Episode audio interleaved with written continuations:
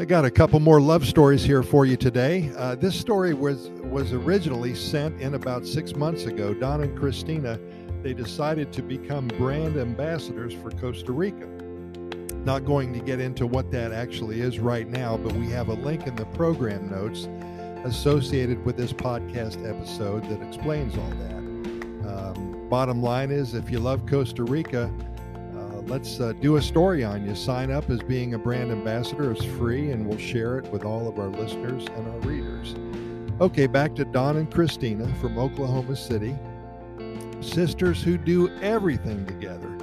They went to the same college. They graduated from the College of Political Science. They spent a few years in local politics and now they run a very successful consulting firm from the beaches of Costa Rica. Thank God for the internet, huh? This seems to be a common thread among those who are still of working age, moving to paradise and then working online. What a life change for which it allows. They both are in their mid 20s and are enjoying meeting new friends here in Costa Rica, learning Spanish, and taking surfing and cooking lessons in the Playa Hermosa area. What a life! They were landlocked all their early lives around Oklahoma City, and now they love their beach lives. They're really getting into it.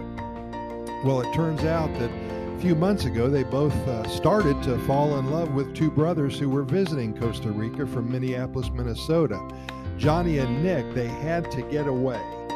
It's been two or so years of lots of stress and crime and lots of political issues up there in Minnesota, as we all know. So when they arrived in the area where Dawn and Christina live, they met on the beach and they started hanging out. The sisters were amazing hosts and showed them all around the area, lots of quality time spent together. And the guys, of course, had to get back to Minnesota their life and returning to work and everything. But a few months ago, again, they um, they came back to Costa Rica, and the brothers and sisters paired off, and they say that it's getting serious. So there's no mention of marriage yet, but they say that they really have a lot in common, and there's some very strong feelings.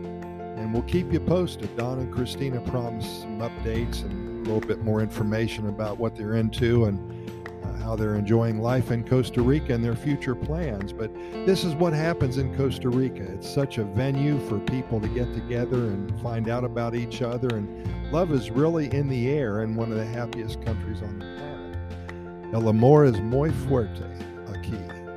Pura vida. Thanks for listening. And we'll have a few more stories for you later on.